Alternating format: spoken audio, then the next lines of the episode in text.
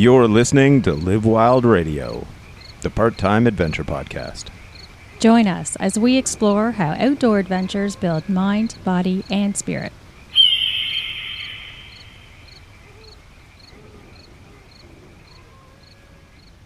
So, this podcast is going to put me to shame because probably just a little longer.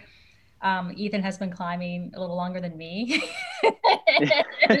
He's accomplished in probably two and a half, probably three years. Um, coming just over two Yeah. years Just Um, three now, yeah. from beginner to uh, V14. So, welcome, Ethan. Glad to have you. Yeah, thank you for having me. Um, the, what do you, do you have anything to add? To the beginning. Yeah. Uh, it, this is Live Wild Radio. Uh, so Yeah. this, is, this is the second in our series of like Zoom interviews because you're not allowed to hang around with human beings anymore. Um, so that's pretty much it. That's all I'm adding. okay. It's all good right. to good to All tell right. people what they're listening to. Yeah. And I'm so- Winston. Yeah, I'm Catherine. Yeah, and this is Ethan Salva. I'm Yeah. Ethan. So for Canadian climbers who, oh, any climbers, but you know we are Canadians. Yeah. uh, who who uh, read Gripped magazine or Gripped website. Excuse me, it's the COVID. Uh, good that you're not Yeah. here. Uh, Basically, they would have read about you, you know, over the last few years. Um, if I'm not mistaken, you've done pretty much all the 12s, the V12s that are there. Uh there's I think one left. This like uh Alex Megos thing that he put up last winter that I'm like painfully close on. So Yeah, so just one at the moment. Yeah. which And then a couple projects.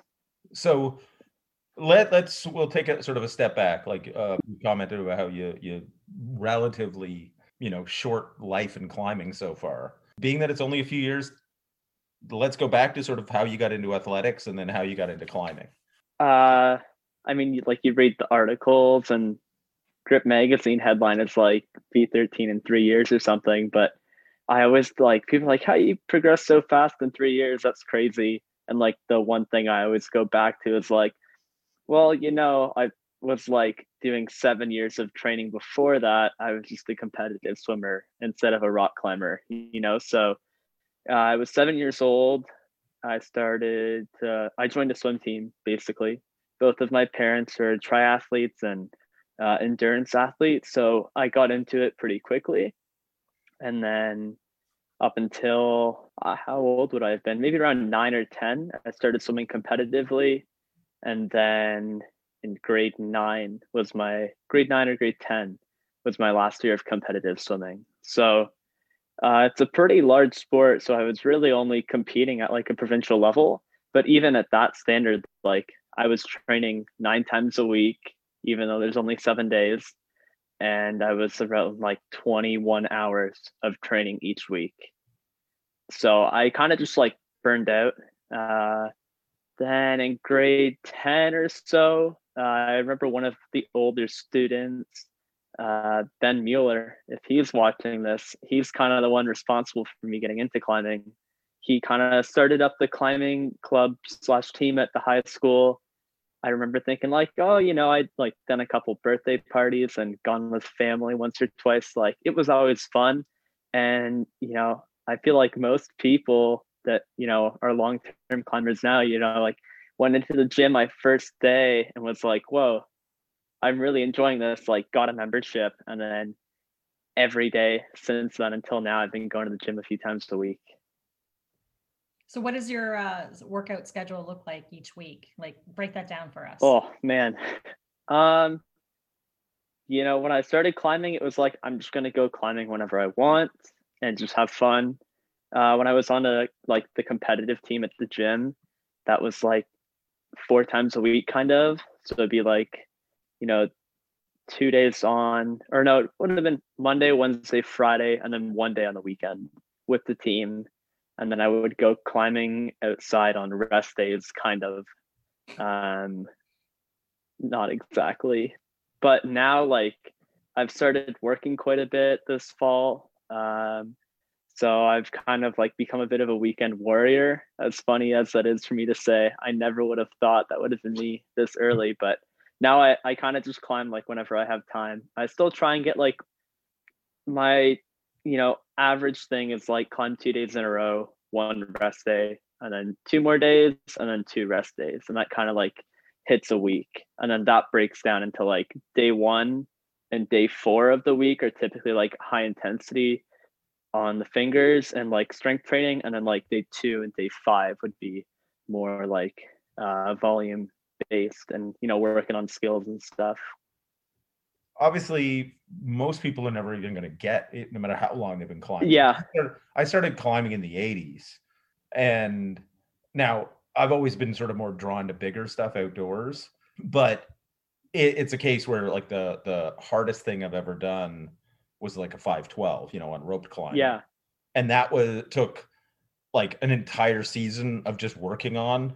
Yeah. And it was like uh, it's the the whole projecting thing just was never for me you know because it, yeah enough. yeah that's really like you know yeah because you like you when you hear about somebody like like uh adam Ondra going Yeah. back to like norway like four Years years, and or three years. years in Yeah. a row i commend anybody because i don't have that patience yeah yeah so how did it go from okay this climbing thing's cool i got a membership yeah to where you are now you know like what, Yeah. what was the progression like total grade chaser in the gym. Like totally like walked in there with oversized shoes and was just like, what's the hardest number? I want to do it like no matter what.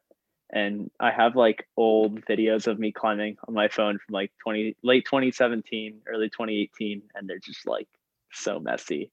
You know, I would go in and just like I would project basically. Like my whole mentality was like I want to be the best one here, like no matter what you know? So for me at that time the best one there was like whoever can you know climb the hardest number Mm. at whatever cost you know? So i would just like go and flail up a wall for three hours and like i remember like walking into the gym in march 2018 and there's like this black v7 on like flat holds in this arch at the hub and i remember like on my march break i would go in i went for like five days straight or something. It just like threw myself at this thing and just like burned through all my skin. And i it's just i think that sort of has always been a thing. You know i just like want to climb really hard. I think it's just sort of evolved over the years into like a, a more mature standpoint to climbing in the sense of like oh like you know now i'm getting my butt kicked on this V5 slab like i'll go put like eight sessions into it so i can get good.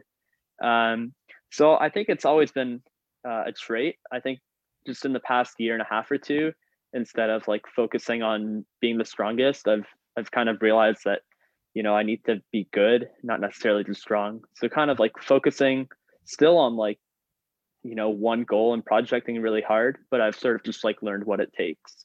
So i think you know it's always been there. I've just sort of needed to add to it and take all these different elements of climbing and training and implement them all into one thing to like you know hit the next goal How much of your physical shape do you think, like you know, your strength that you already had from swimming, did that help you for climbing? Yeah. Oh, totally. I would bet I'm like definitely a lot stronger now, but like not far off from what I was swimming physically. The only thing I really needed was like everything elbow down, right? Mhm. Like no one really has like great finger strength right off the bat. I have always said I think I have naturally strong fingers, but even then, like it still needs to build up. But physically from swimming, like yeah, it definitely helped. Um, and on top of that, like the mental side of just like suffering. Suffering. Yeah. Yeah. Like Well- as stupid as it sounds. Yeah. So this isn't this is more of a solo thing then. Like it's not like you have a team of people around you, you know, that you support each other and you encourage each other to do more. It's really just you and the wall. Yeah, somewhat. I mean, like, that's not to say I don't have like my crew of friends and we all like get really psyched, you know, and we all like push each other to do better. And, you know, there's sort of like some competition going on like between a few of us. Like, you know, we're all working the same project and we're kind of like going at it. But I think uh the side that swimming taught me was really more like the personal drive. Yeah. So obviously with swimming, it'll really help like strengthen the shoulder. um, yeah. Um, Yeah.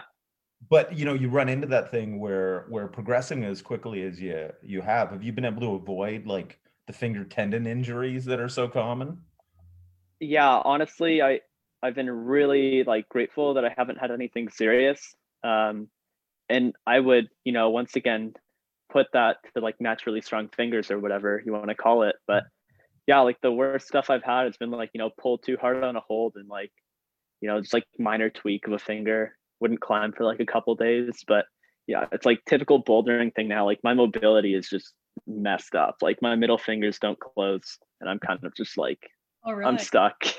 Yeah it's like all the scar tissue built up in the joint and i just i don't know it's probably a concern. It definitely is but i've always like jokingly been like oh there's just more bone and my finger doesn't move so the bone holds the weight instead of the tendon now so i'll just climb harder well because that, that's always one of the the biggest sort of drawbacks like when i um like i'm mentoring new people into climbing yeah things i say is like you can't touch a fingerboard for two years right? yeah three or four times a week because you just need to build Yeah. that natural because muscles come quickly and tendons don't you know? yeah exactly. Yeah and i think um another reason i was able to avoid that was i understood that concept a lot. Like if i wanted to get good at crimps i wouldn't like hit a hangboard. You know i get a lot of people that are like you know how do you like get strong fingers? What should i be doing? And it's like well i don't know. My training philosophies are really simple. Like if you want to get good at climbing on crimps like you should just go like climb on crimps on a 45 and Mhm. that's how you'll get good at climbing on them you know like obviously it's not going to build a lot of strength but you'll get good at it so yeah for my first two years like for the most part if i was given like we're gonna you know like do this finger program i would be really hesitant to do it and like quite on like i would just remember a lot of like training sessions where i would go into the gym and we would like have training and i would do it but i would also kind of just like do my own thing Mhm. and i think you know it's really i'm like really happy i was able to avoid it but i think it's a really easy mistake that a lot of people uh, do. Well it, basically like i'm uh, a coach for for various types of athletics and one of the biggest things that i run into is uh, as a coach my first job is to make sure people don't get hurt because you run into that thing where people who are chasing progress so fast uh, can run into the thing where rather than sort of play a slow and steady game it's like an up and down. then you're out for six weeks at, at best you know? And that sucks. So how do you manage that? Do you have any mentors that help you uh, along the way? from an injury standpoint? Well like structuring your training so you don't get injured. and, and performance to really get. a lot of it has been on my own. Like i was with the climbing coach for you know like i was on a competitive team for year year and a half but that was like year two basically so year one and three like year one i kind of just did whatever in the past year though i've really been pushing for myself to kind of just like read a lot uh talk to other friends and and get their advice so I w- don't know if I would contribute it to like one singular person, but I try and force myself to read a little bit. And also just like I try and be aware of my body quite a bit, like trying to know what I am capable of. And like I think most injuries in, in fingers at least are typically like an overuse injury. So you're just doing too much at once and then you know your fingers are tired. You go to like pull on something small at the end of the day and then just like tendon explodes or something. So I just try and avoid that scenario at all costs. You know, like it'll be the end of like a three hour session on my second day on, and I'll be like, oh man, like I really want to keep working on the simulator. Like I really want to keep trying it. It feels so good today. And I'm kind of just like, oh, you know, it's not really worth the risk because like I love climbing. Why would I want to get injured and not climb? I don't think anyone does. yeah But, but didn't you say earlier you like to you like to suffer Yeah, but in a controlled way. in a controlled way? Yeah. Talk about that. What is it? What what? How do you define suffering? Oh, in climbing? Like in the weirdest way, just like mangling my fingers on sharp holds. I don't know. I have a weird thing for like, like really sharp small crimps.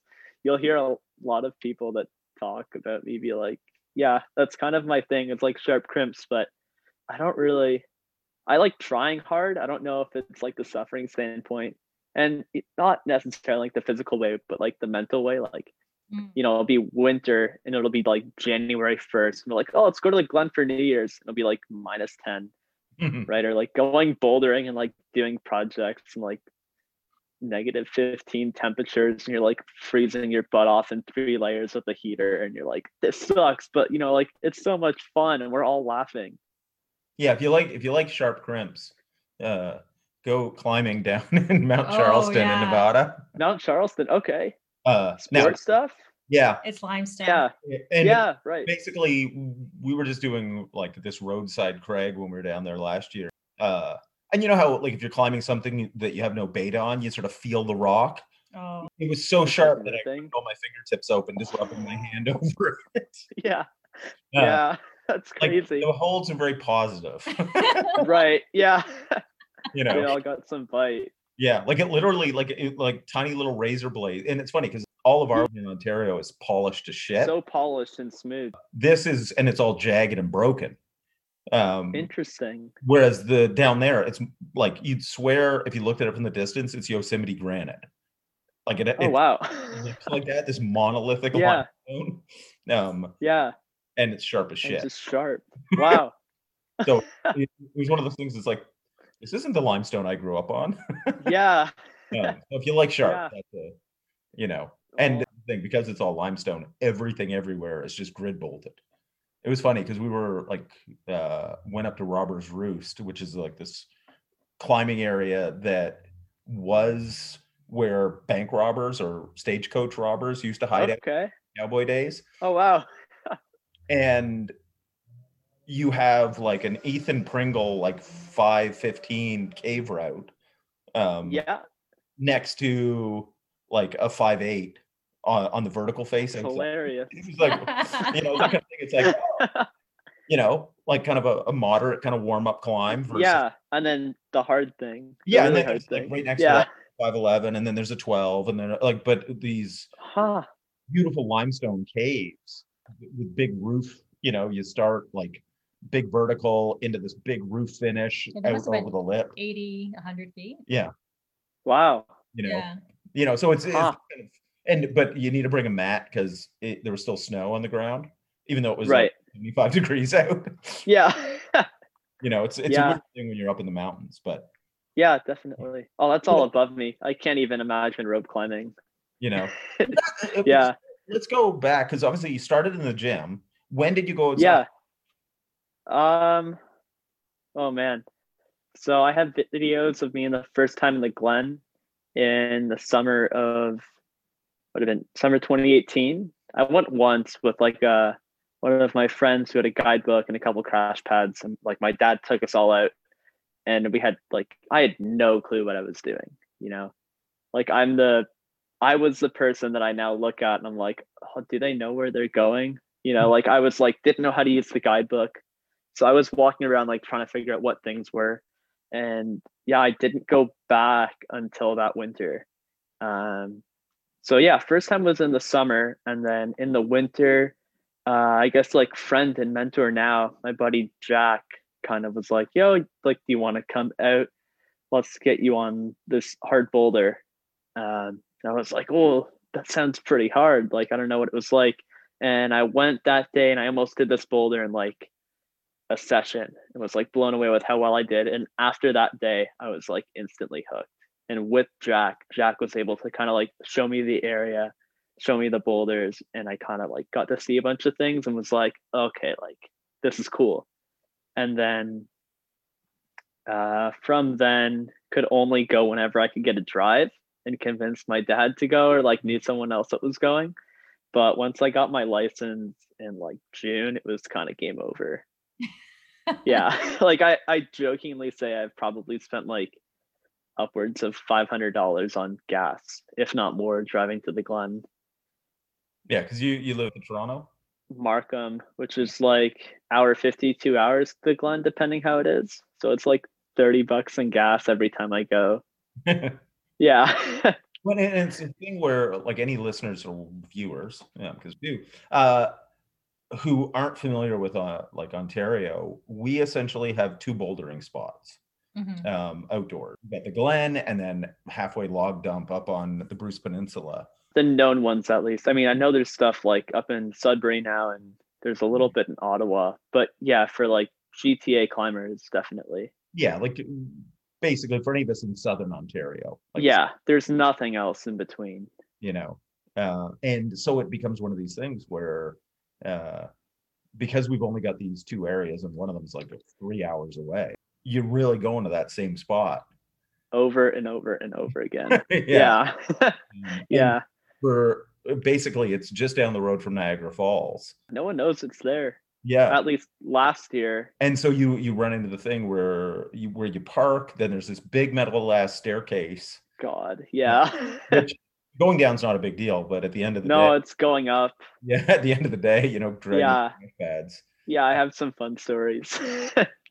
and then it's like a maze of broken limestone. you know, uh, when I took my dad there, he was kind of blown away. He really likes hiking and the outdoors too. And I didn't know what to expect. And we got down there that summer and we're just like blown away. Like, you know, it's like five minutes from the falls. Like, who knows about this place? And the water's beautiful, like, really scenic area. Um, and so my dad, when I didn't have my license, would always like drive down with the dog and he'd go hike. It's a beautiful area. It's, you know, like, as much as we complain about it and be like, oh, the climbing's so shit, and you know, like it's so horrible. It's a really beautiful spot. I've like definitely try and take moments here and there to like step back and be like, oh wow, this is really awesome. Well, and the thing that I look at is like if you can climb in Ontario, and this is whether it's roped climbing on the Escort, bouldering, anywhere else you go, the rock's better. Honestly, yeah. And if you go anywhere else, there's probably texture, which Yeah. means that you're gonna climb really well. Like I went to Squamish in the summertime and was like, I can put like my foot wherever I want and it doesn't matter. Yeah. You know? yeah. Well, that that's the thing is like when we when we had Reg Smart on the show, he ran into the same thing, which is he learned like I did, you know, to climb here in Ontario on limestone. And you go to Red Rocks or you go, you know, he's been to Yosemite, you go to these different places where, you know, you've got sandstone or granite or even limestone in other places like and and all of a sudden it's like your feet aren't slipping off everything, you know. So it, it is, it's one of those uh, kind of things where learning to climb here almost sets you up to climb anywhere. Totally. We have uh, one of our friends, Emil in Quebec, is like he always rips on how bad the area is, and he's kind of just like, "Oh, it's just like training for real rock climbing." And I was like, "Oh, like, ah, that's funny." And then yeah, when I went to Hueco, and like I've been to enough places now and climbed on like a couple different types of rock, and I'm like, yeah, he's certainly not wrong. You know, like that's why my footwork got good. It was just like climbing on really polished, glassy footholds for like two years, and you go in the gym, and it's like well everything is big and textured and it's all really straightforward i don't know if you've noticed it in ontario too but like it's hard to climb and it's really physical in a weird way because like your skin can't hang on the holds you kind of need to always be engaging Yeah. otherwise you're kind of just going to slip at times Well, then it's like a very I love when we do travel, like we we mostly to the states, like when you go to the Adirondacks or yeah you know you go down to Red Rocks. Basically, you do get a bit of that break because you literally can use the friction of your skin. it's hilarious and and it's even the thing I find like uh say like a stemming smeary move. You have to have so much tension through your hips on, Yeah. on the limestone to hold it because your yeah feet versus if it's anything else totally um and it's the same thing like uh if there's anything slabby you're just please please please please please yeah like even the easy slab boulders are really hard because everything needs to be perfect like um and not even in like you have to place your foot on the right crystal Mm. but your hips need to be in the right spot and you can't squeeze because then you're just gonna like dry fire off the glass immediately Which it's I like all of this doesn't make it sound like uh, a uh good area no but it's like the sort of thing where people are like oh you know like it sounds horrible why would i come and i'm like well I think everyone needs to experience it once because you have a lot to learn in that style. Because you'll go, you know, you'll come here for a week, you'll maybe get your butt kicked, and you'll go back and everything will be straightforward. That's very cool. So what is it that you're what's your what are you chasing right now? Like what is the scale that you're working on?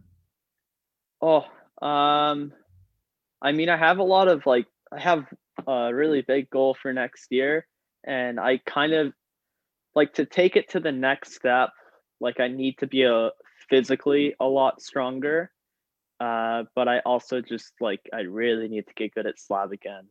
Actually not again i just need to get good at slab because i've always sucked at it. Um, and there's like a couple boulders that i really want to do that have like really big heady slab top it so i'm kind of now gonna focus on like when i'm inside i'm gonna be doing my strength stuff. And when i go outside i'm gonna try and like you know pick a couple things each day that are like way below my physical limit but are way above my technical limit. So like climbing really big, easy things, even if it's like, you know, like a 40 foot five four slab at the end of a boulder problem, like climbing that instead of just dropping off, or like going and doing like a V3 slab instead of like going and running laps on V12 like I normally would. Mm-hmm. Because now there's just like everything that's left for the most part is either like way too hard and I'm just not really psyched enough for it, or it's just not good. Um, and then outside of that is all of like all 700 boulder problems that aren't double digit and i need to climb those and learn how to get good at climbing. Yeah because one of the things you run into i find when you get climbers that are super strong um, and emily harrington talked about this when she yeah. is because you're really strong, then when you climb 510, you know, yeah, you know, V5, V6, you suck because you just power your way through it. Yeah, exactly. And yeah, you run into the thing when you're doing that, like multiple pitches of that on a 3,000 foot wall. Yeah, you get tired. Yeah. So no yeah, matter definitely, you know, and it, no individual thing is that hard for you. Yeah, it makes you have to climb more economical efficiently um, definitely which will then make when you actually climb harder stuff you climb better yeah and if you watch videos of me climbing last summer i was like still quite all in the arms and you know in march i just like watched hundreds of hours of dave graham bouldering as stupid as it sounds because when you watch him climb versus like watching chris or daniel climb the same boulder problem like he'll just find a crazy drop knee somewhere and just like find the best way to climb it instead of like relying on strength and cutting feet. So I was typically always like, you know, strength and cutting feet. And then for the past like eight months, I've kind of focused on, you know, like what's the best way I can climb this? Like, how can I, like, I've done this boulder problem. Now, how can I master it and like climb it perfectly? and just getting that practice in i've already noticed like when i go to a new boulder i'm kind of looking for things it's kind of like you know there's like this left hand crimp and i have to do a really deep lock off it'd be great if there was like a far right foot that i could throw a drop knee off with this low left foot to reach up mm-hmm. like pull my hips into the wall before i would have just been like oh man i need to just like crank off this thing and hit the next one and i need really strong fingers so i can cut feet but now i've kind of like got myself stuck because I've moved so far that like Dave Graham wizardry side that I haven't really like I've kind of lost like that pulling hard side. Like I still have really strong fingers. I just don't have the dynamic power that I used to have. So now I'm kind of like working back. It's like a wave. You can't really be good at everything at once. Yeah, it's periodization, right? Yeah. Yeah, totally. And the, and the key comes in is that if there's a project you're working on, yeah, got to time it right. Yeah, and whatever skills or strengths it needs, getting them all maximized for that day, that window that you're going to work on. Yeah, exactly. And and that's one of the things that's kind of cool with uh, the physical movement side of it. When you've mm-hmm. learned a new skill, uh, when you go back to working on just getting stronger, the skill doesn't go away. No, you keep it exactly. Yeah. You know, and that whereas strength, if you don't work it, it goes away. um, and so it's one of those things where you develop a bigger toolbox of skills, and then Then go through a phase Go and apply it. longer, and now you No, totally. you know and that that's kind of the fascinating thing because really when you think like if i'm not mistaken like the hardest boulder problems in the world are v18 right now Yeah, there's uh one V seventeen in Finland. oh okay so it's Yeah. seven. so Yeah. basically the the this problem that you did recently like you graded it a v14 Talked to a few people after. I mean, immediately once I did it, like if you look at my online scorecards and whatever, like it's logged at 14. Mhm. Um, but yeah, it's a whole nother conversation. yeah like the, grading you know it's a yeah, it's a headache. yeah well you know and that but it's sort of the best thing we have right There's no good grading system. There Yeah. never will be. you know um but it, it- what i'm getting at though is like after three years you're kind of knocking on the door uh of you know basically Yeah. not far from the top Uh, Yeah, somewhat. you know and uh, obviously it's it's even though it's only a few grades It's a it- lot of work. Yeah. it's a lot of you start to like that. Yeah, totally. but uh, more getting to the thing of like uh but you're still really young uh, yeah. you know so so what i look at is do you sort of look at the thing of figuring out a way of doing this professionally uh Oh man. Uh yeah. Yeah, like I'm not in school right now. Um I've like jokingly said to friends that I won't go to school until I climb V16. You know, like as stupid as it sounds, like uh right now I'm pretty much just focusing on climbing because I know like my personality is if I'm doing something, I like always commit 100% and like go all in. So right now, yeah, I'm working and just like saving money as much as I can to travel. Mhm. But yeah, like to make it a professional thing, like I have a lot to improve on. Like I'm pretty bad at the social media side of things. Like I need to get better at that. And I also just need to like travel and climb a lot more hard things. Yeah. Yeah. You know yeah. but, the- but the fact that nowadays that's like a legit thing you can do Yeah. Yeah. There's a lot of stuff to do with it, even just in the climbing world in general. yeah Like it's grown enough now that there's a lot of things happening and a lot of jobs. you know because well if you look like 10 years ago uh people who made their living off of climbing right whether it's Yeah. you know, the personality the social media the competitions you know because all of it fundamentally or a big chunk of it is going to come down to sponsorships right you know you run into that thing where uh it's a viable way to make a living you know if yeah. you, Nowadays. yeah if you can engage with people and that and then that's sort of that thing of the social media but if you if you look like not even alex honnold because after the movie it's like people are just throwing money at him Yeah. um yeah. but but it's the thing like the uh and not even sort of like some of the the you know real top level ones like the Ondras and what have you because again Yeah. um Same thing.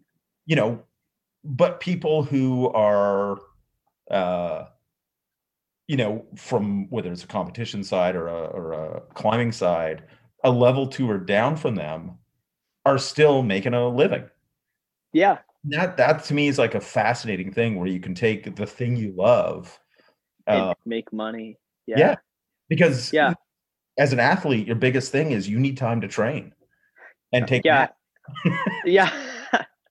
yeah. know, so being able to to uh navigate that like that's a whole different side of it Yeah. that you're gonna- yeah that's the sort of thing i'm trying to understand now and and figure out it's definitely like going from high school to now like oh shit i need to get my life together and like what am i going to do in the next five years it's a big jump but like slowly figuring out what's possible and what i need to do to get there So on that note, um, you talked about different kinds of training and how you had to pivot perspective, both to get to the next level, right, or to progress in a certain area, or even Yeah. to make this all work. How has your mental training shifted? Like, what what does that look like?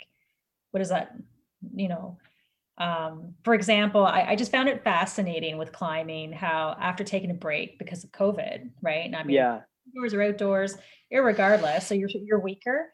But when I got back on the wall in the past, I was afraid of heights, and this time, none whatsoever. Like I was able to keep Yeah. back, not have to like if I'm on a rope, not worry about testing it to make sure it's working. You know, yeah.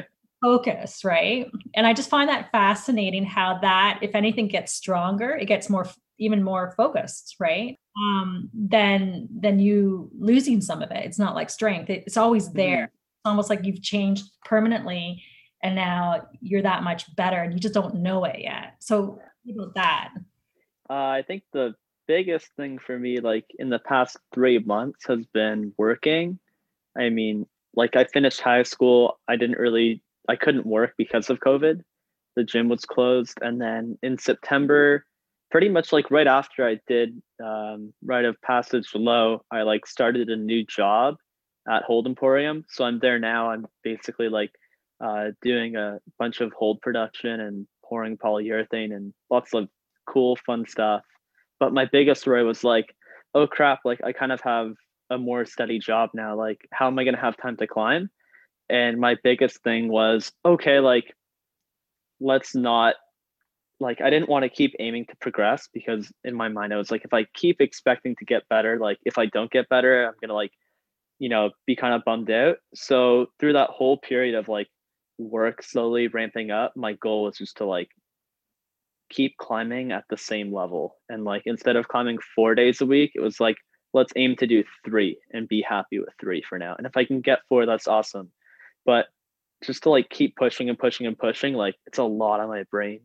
It's like, oh crap, like, you know, nine to five one day, get home, and then it's like, oh, like I don't want to climb. And instead of me being like, no, like you need to climb because you're gonna get weak otherwise, it's just like, oh, like it's okay. I'll just rest today because rest is a good thing. Mhm. But from like the mental side of it, just being okay with like being busy and like just staying where I was instead of trying to push forward. And now like I've kind of adapted to that workload.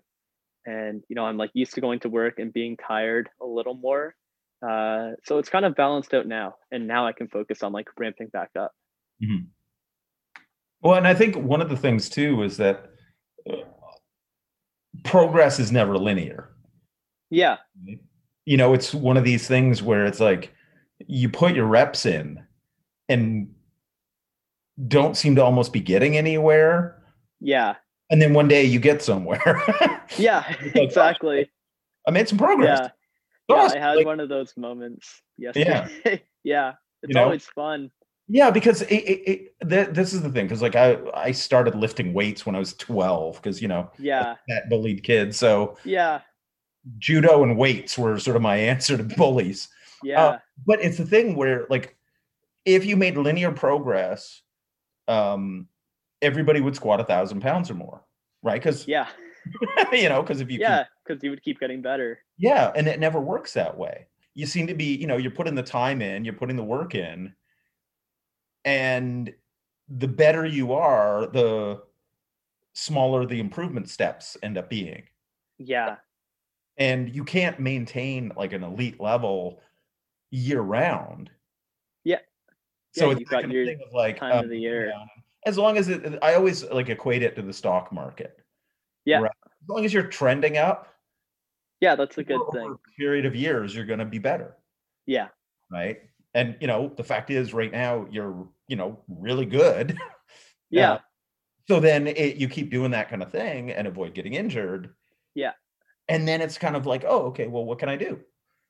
Yeah. know, Exactly. Um, What's the next bit? And then yeah. up. Yeah. and you know, totally. and it, it really is. It's kind of fascinating because it's not a sport, even though the sport's been around for a long time.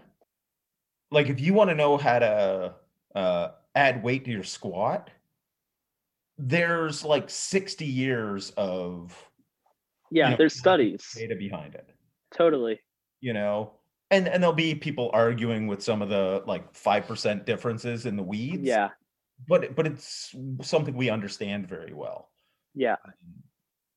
whereas you know if you look at climbing it's only in the last few years that you know phds are studying some of this stuff Yeah.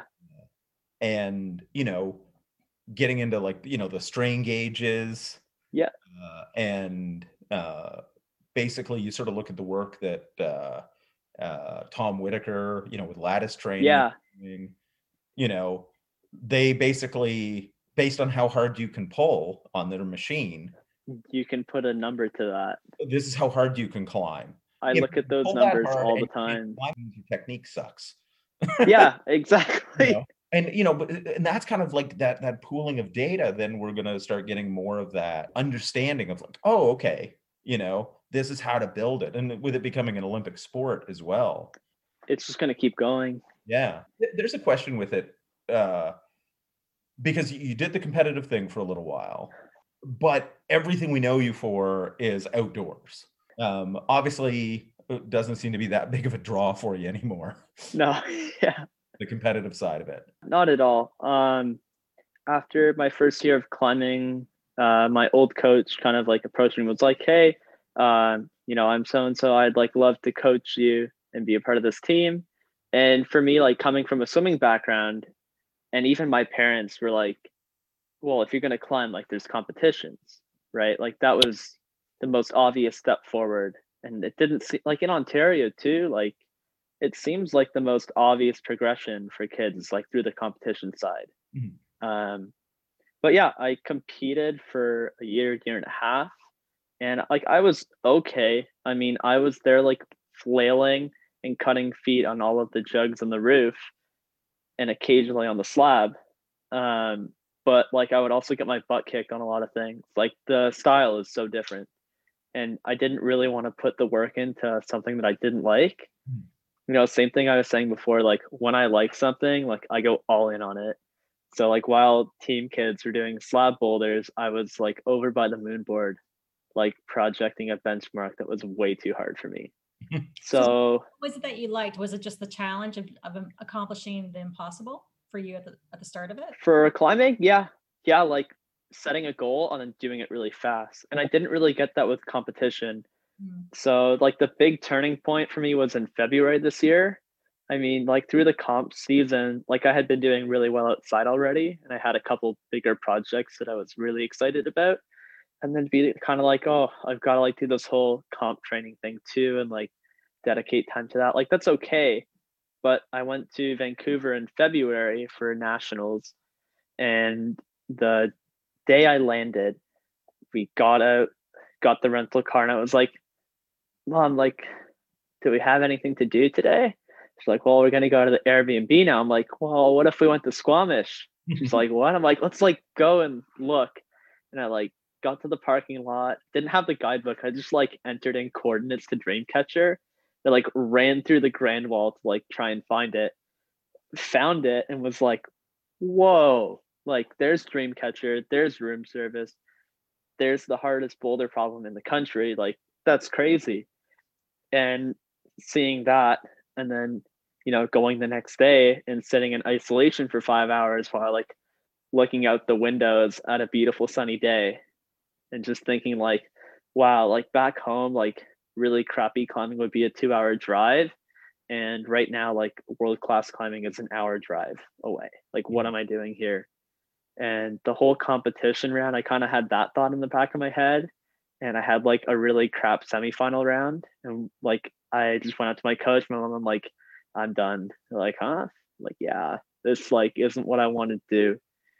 And I went to Squamish the next day and like I had a blast. Like it was just getting to like see the two worlds side by side in that instance and like not really being forced to choose, but having the option to choose what I wanted to do. That was kind of where I was like, yeah, like competitions are fun, but why would I dedicate my time to it? And like going outside, it's a personal improvement thing. Mhm. First, like the one thing I don't like about comps is like I'm sitting in there for five hours to climb like four or five boulders. And on top of that, I'm like training for a year sometimes for like a bigger competition to then, you know, go in there with all of my friends in this like aggressive competition thing where you're kind of like oh man, like, you know, I did that boulder in four attempts. Like, I hope so and so does it in five so I can make it the finals, you know? and I never really liked that side of it. And like, it's not that it's like aggressive competition, but it's kind of there and no one really brings it up, Mhm. at least in like from what I remember. So I kind of just like didn't like going and having this like really aggressive competition inside of me against like all of my really close friends and then like not doing well and being like, oh, like what was all that training for? Like, why'd I suck? You know? Versus like you go outside and it's like you go put 10 sessions into a really hard boulder problem and you're probably going to do a lot better than session one. Mhm.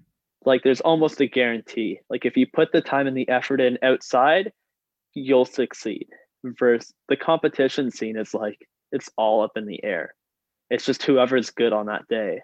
Yeah. And I I just like I had enough competition with like swimming and the reason I left swimming was because of the competition and putting in all that effort. And as soon as it got brought into climbing, I kind of sensed myself like feeling to burn out. And I was like, okay, well, I don't want to stop climbing. So I'm just going to stop competing and I'll see. And then once I stopped, it was like, oh, this is great. Like I'm finally doing what I want. Mhm. Nice. Yeah, obviously, because you started in a bouldering gym. Is there a reason why you've never gone into route climbing or rope climbing? Yeah, people have always said I'd be really good because I'm like super lean. I come from like endurance sports. Uh, I did like a lot of cross country in high school too. And I mean, I started in a bouldering gym, and I think I've always just liked the idea of doing like the three hardest moves in a row. Mhm. Like whenever I talk to like my friends at Sport Climb, it's like, yeah, like I just did this route today. And I'm like, oh, that's cool, but you just like climbed five eight to like a V9 boulder problem. Like, why wouldn't you just climb the V9 boulder problem? That seems like a lot of wasted time for me. yeah, And but I, I guess it's one of those. yeah, where with like for me climbing part of the thing is the adventure you know and you know basically uh i also like doing it which Yeah. means like i like long routes because then i get to do more do more. and my rope climbing friends say like the exact same thing to me. I don't know what it is with me, but I have like this whole thing for, you know, going to a boulder and trying it for like eight hours straight.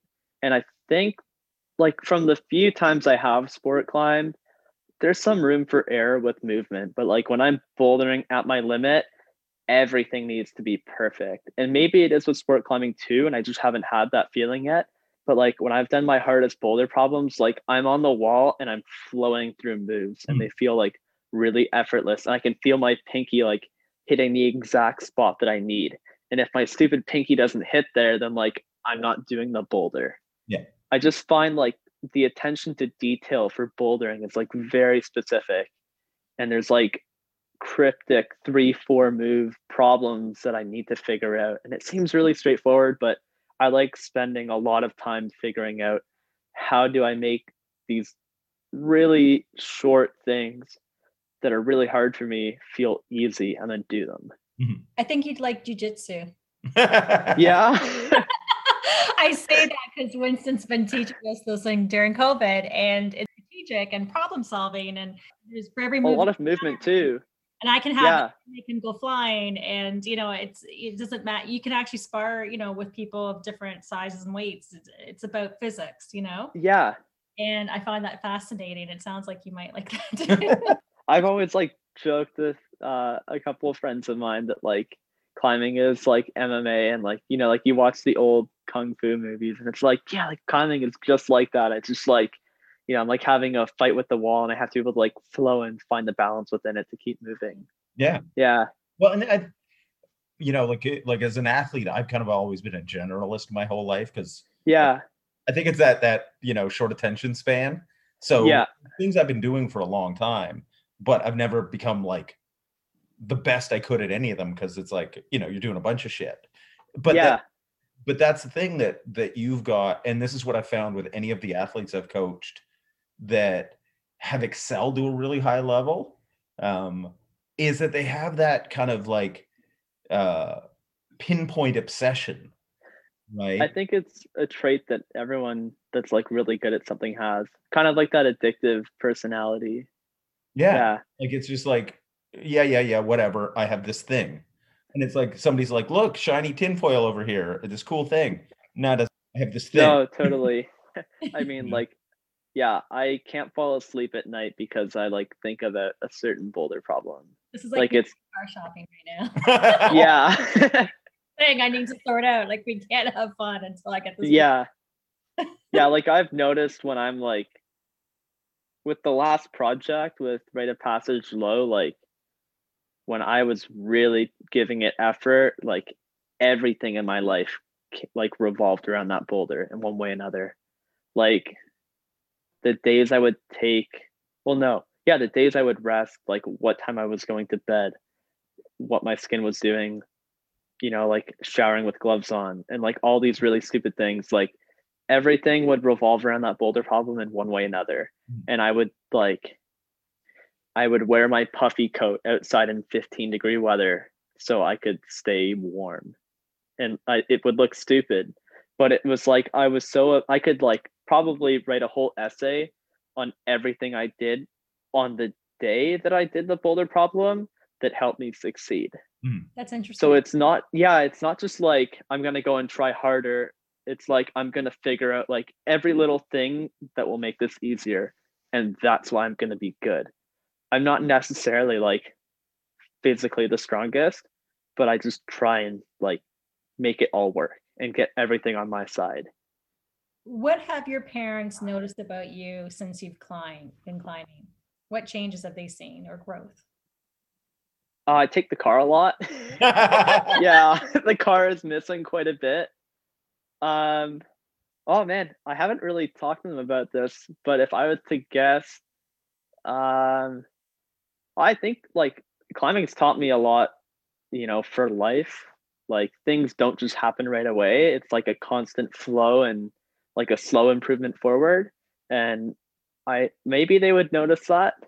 Um, but yeah, I mean, with like bouldering and like climbing a hard boulder, you know, like you don't just like go and and something is you can't just like do a single move one day. Maybe you do, but it's like suddenly you're able to like pull off of holds. And then it's like, okay, like the next three sessions later, I can pull off the move and I can like grab this stupid hold. I can't stay on the wall, but my hand is there.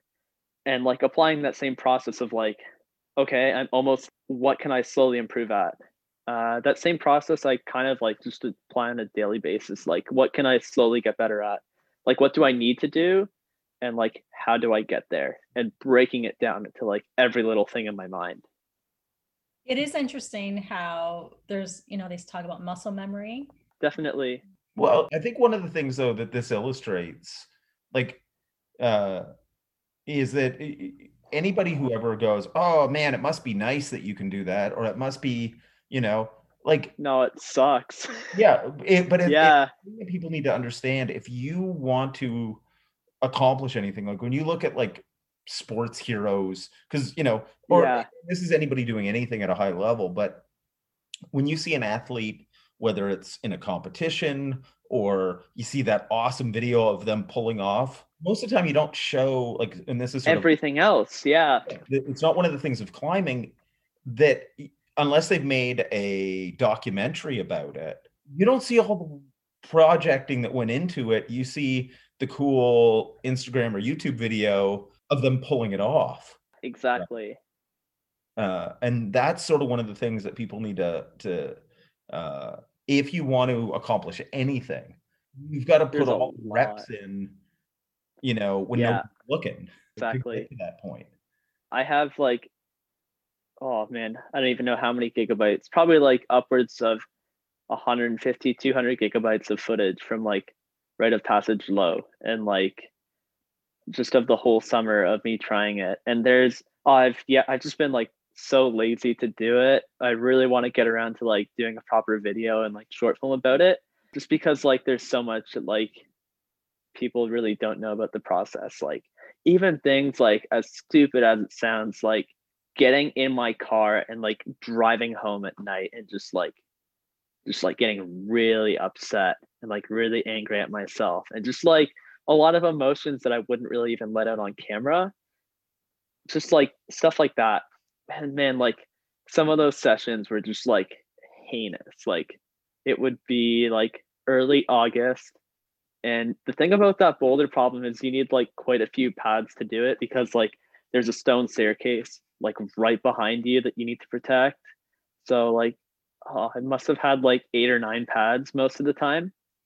And there were days where like I would go down with friends for night session. We would get there and then people would kind of be like, yo, we've got to like take off. Be like, okay.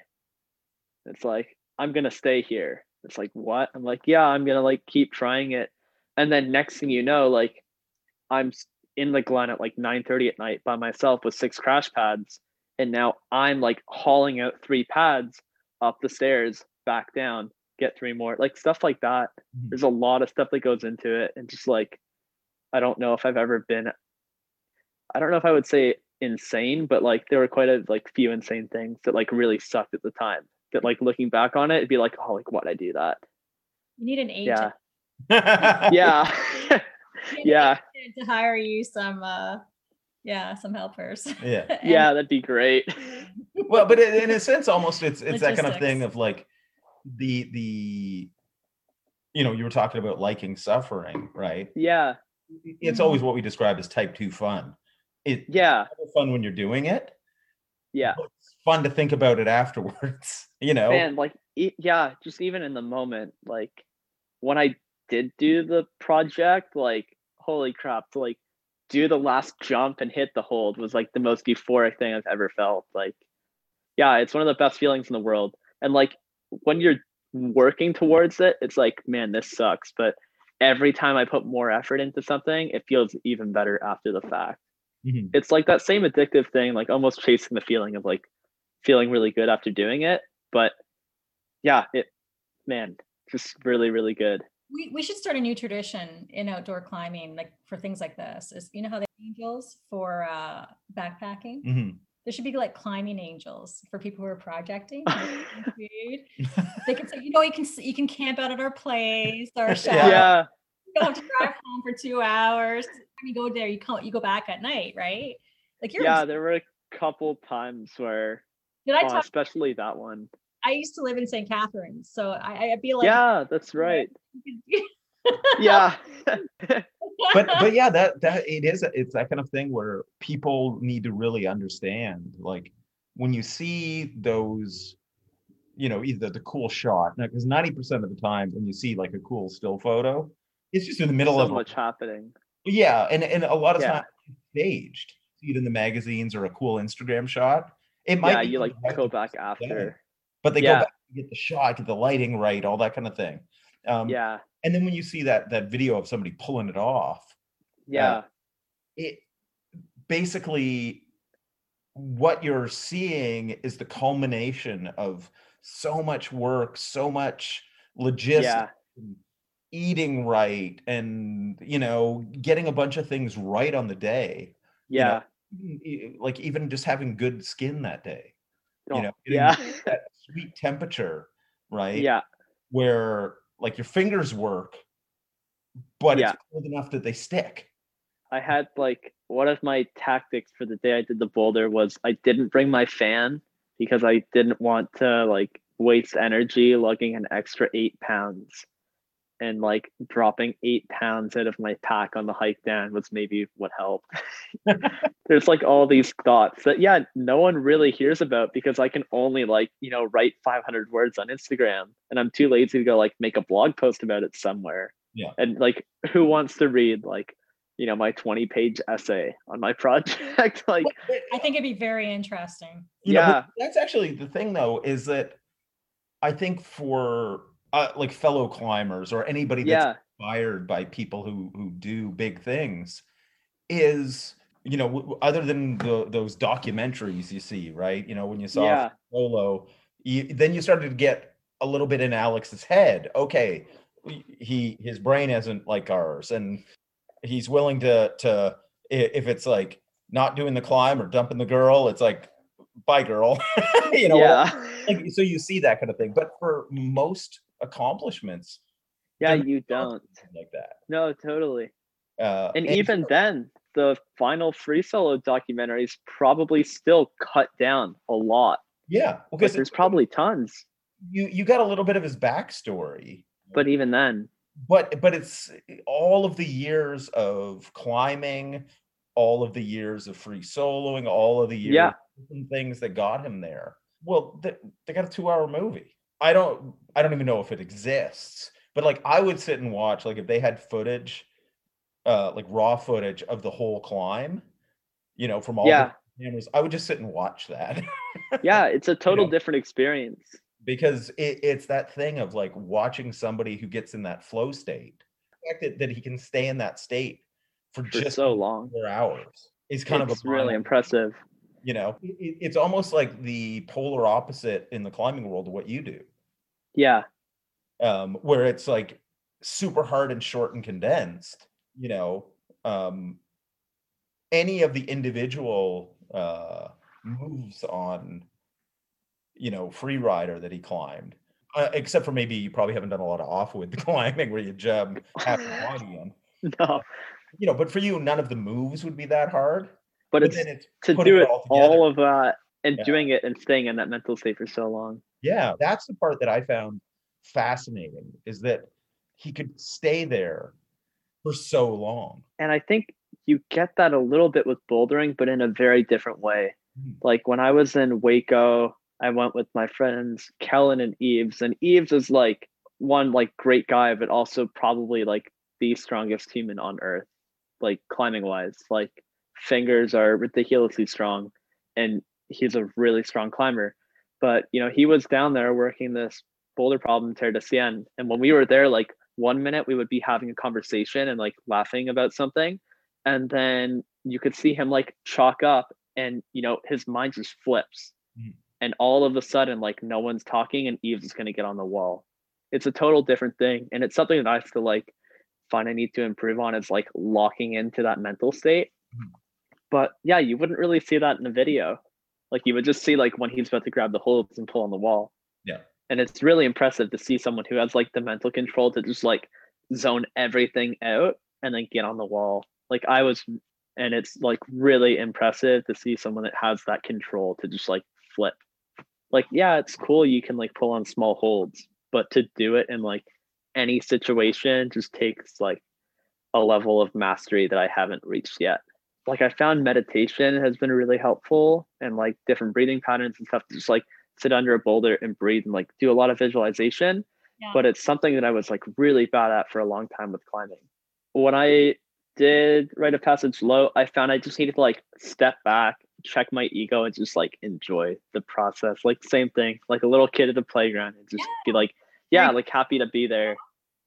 Yeah. Yeah. It- it's like night and day. Yeah, because fundamentally, even though you have to work super hard, if you don't enjoy the process, I'm yeah, you're not gonna perform well. yeah, and and you Yeah. also you only got one life, so it's like you're spending all this time doing something you don't enjoy. Yeah, then like why bother? Yeah. So, and I think that's one of the other things is too many people are chasing the result, don't like give the process of getting there, right? Yeah, And enough credit. Yeah. say it's the journey, not the destination, and and that, that's so cliche that nobody breaks it down. Yeah. But it is true.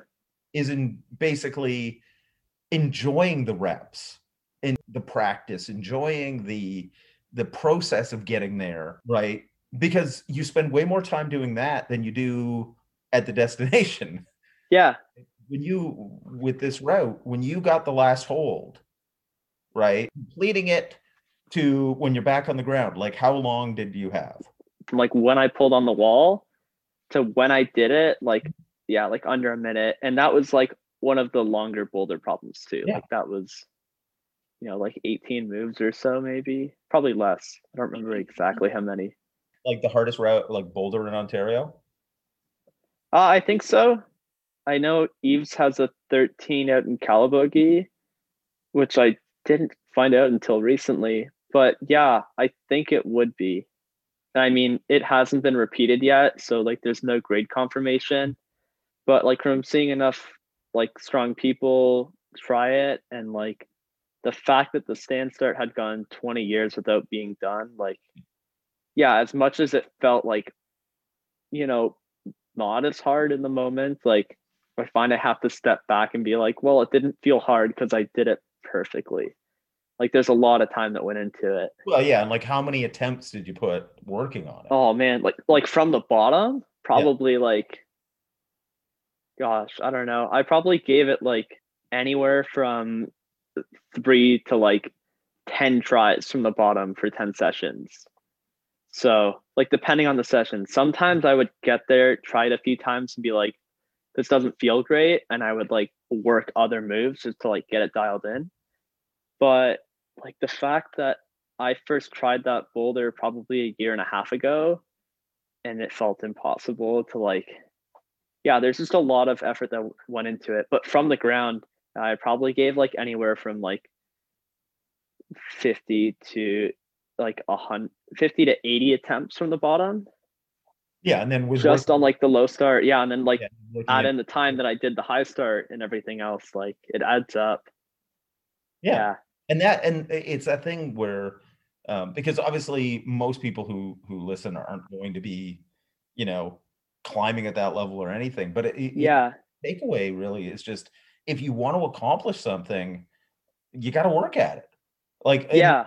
and work at it when you think you've worked at it enough and you haven't accomplished it you haven't even scratched the surface yet Yeah, exactly. You know? Like now I'm at the point where before this, like the longest I had worked on anything was probably between like 10 to 15 sessions. And then it was like, okay, well, I'll put 20 into something. What can I do with 20? Mhm. And then now I'm like, what happens if I spend an entire year dedicated to training for like one specific boulder problem? Like, how achievable can this really hard thing be? Mhm. if I really put like not just sessions into it, but dedicated training and like targeted programming, you know, like what can happen now. Mhm. And then, you know, I'm sure like once I do that, it'll be like, okay, well, like, what if I repeated that same step again, but then added one more thing? Like, then what's possible? So, like, the new norm just becomes a little harder each time. What are you targeting now? Uh, I mean, like grade wise, if you're going to look at grade, like V15s next, Yeah. and climbing a bunch of other V14s too. But there's this boulder problem in Bishop called lucid dreaming, which is like basically three hard moves on really small holds. Um, and like hasn't been, it's basically been done by like a lot of pro climbers and pretty much no one else. So it's kind of like the next step is it was like I don't know, March, April, like I just watched tons of climbing videos and I found myself like going back over and over to watch like Alex Megos on Lucid Dreaming because it's crazy. It's literally just, you know, pretty much three hard moves and then like a 40 foot slab. Um, but ever since I did stairwell or rite of passage low, I was kind of like, oh, maybe like that's something that I could do and I haven't really been bold enough to like take a step forward because it's like, well, I can't really go there right now. Like, what would the point be? In the past month, for some reason, I've just like convinced myself that it would be possible. I've watched all four videos of it, or five, like many, many times. Like, probably I watch a video of that boulder like once a day, if not more um and i like fall asleep like yeah well that's the thing it's like pretty straightforward um but yeah now i've gotten to the point where like that's the thing i want to do. And so i'm sitting here in canada not being able to go to bishop. So i'm like okay well like what can i do? So i set a simulator of the boulder and then i was like i don't know if this is quite right like let me i want to make sure that this is accurate. So then i messaged someone in bishop and was like hey I'm thinking of like doing this boulder next year. Like, can you, you know, like go out and get measurements of hold distances and take photos of the holds for me? They're like, yeah, totally. So now on my wall, like I have a whole map of like inch per inch, like, you know, like start hold is here, and then like one inch over and 22 inches up is the next hold, and then an undercling is right beside it. And then 29 inches over and 40 inches up is this pinch and then 18 inches right and 18 inches up is the crimp. Like I have it all mapped out, and then all the distances between holds on like a triangular grid. And then now I have that on my wall. So the movement is replicated perfectly, other than like the angle is a little off because no wall is obviously like perfectly flat.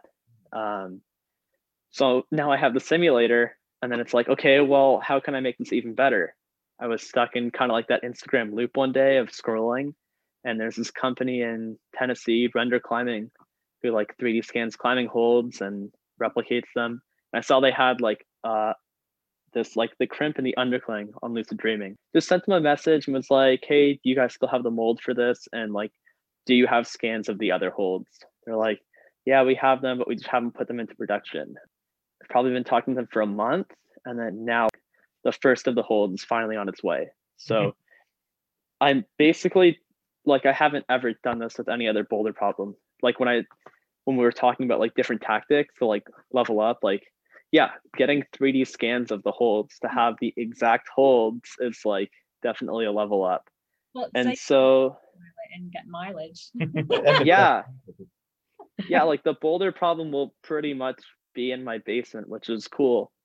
Um, and so doing all these things like make it seem a little more achievable. So that's kind of the big goal is is that boulder problem, which is funny because it's the furthest thing from sport climbing, other than the fact that it's really big, but it just distills down to three moves. So mm-hmm. I'm yeah, I'm gonna try and dedicate like a whole year to like three singular moves and see what can happen. Well, you know, on that note, like I gotta say, I admire your drive and dedication. Yeah, thank and you. that, that Yeah. singular focus. 'cause- and I've always been in awe of climbers who focus on that because, like, I've just never had the mindset for it. It's very different. Yeah, you know, and it, and it's an interesting thing to talk to people who like just are wired that way. Like I do all sorts of things because just you know when you talk about you know not being able to sleep, uh, focus on that boulder, I just can't shut my fucking brain off. Uh, Yeah. um, so you know it really is kind of a fascinating sort of glimpse into how you accomplish these things. Whereas uh, uh, you know I would look because when you're talking Bishop, is that Bishop, California? Yeah, yeah, exactly. In the Um, buttermilks. So I'm Yeah. looking at, like the big peak, Yeah, you're looking at Yosemite just like a you know, I want a big multi-pitch, so I spend a whole. But then it's Yeah. the next one, right? Yeah, You exactly. know, and it, and it, and essentially, like a, a lot of those multi-pitch climbs are vertical hikes. You know, in a sense. Yeah, it's like a different type of suffering. You know. Yeah, like when I can't sleep at night, it's because like I'm thinking about how good it would feel to like do like this, this, and then do the 50 foot slab and like how great it would feel to like stand up there. Yeah. Like knowing I had done it. That's what I'm kind of chasing. And also like chasing the idea of the process and going through that hmm. because it's not like I can just, you know, work on my simulator. It's like it's different. I can't just keep doing the same thing for a year because I'll only like improve so much. Like I might plateau. So it's like, okay, what's something new that's going to stimulate my mind? Let's learn how to train for this thing. Let's get replica holds. Let's switch it up and make this interesting and just like get totally obsessed with it. Yeah. So basically, the takeaway for anybody listening, like if you want to get good at anything, Yeah. you, you- Obsession. yeah, Yeah. it, it's a combination of being obsessed and don't get hurt. yeah. That which is i think that's another big factor has been like yeah i realize if i'm gonna like try and do this really hard thing the biggest factor is gonna be like pushing myself hard enough that i can get stronger but also not push so hard that i get injured and then can't do it yeah yeah, and work on that finger flexibility. yeah just like rice bucket all the time and break down that scar tissue So, Ethan, thanks for being on. well thank you for having me And uh, basically, uh, where can people like follow you? yeah, my Instagram is just Ethan Salvo. You can find me there. Uh, I mean, like a bunch of us have a YouTube channel, Smoky Boys. Like, if you just look up my name, you'll probably find a bunch of bouldering videos on YouTube. We'll put it in the show notes. Sweet. But other than that, yeah, thank you guys so much again. It's a pleasure to chat. Yeah, no, get training. It was a lot of fun. Yeah, yeah, I'll be right here on Yep. those same three moves. All right. Take care. Have a great night. Work hard. Play dirty. Bye. See you guys.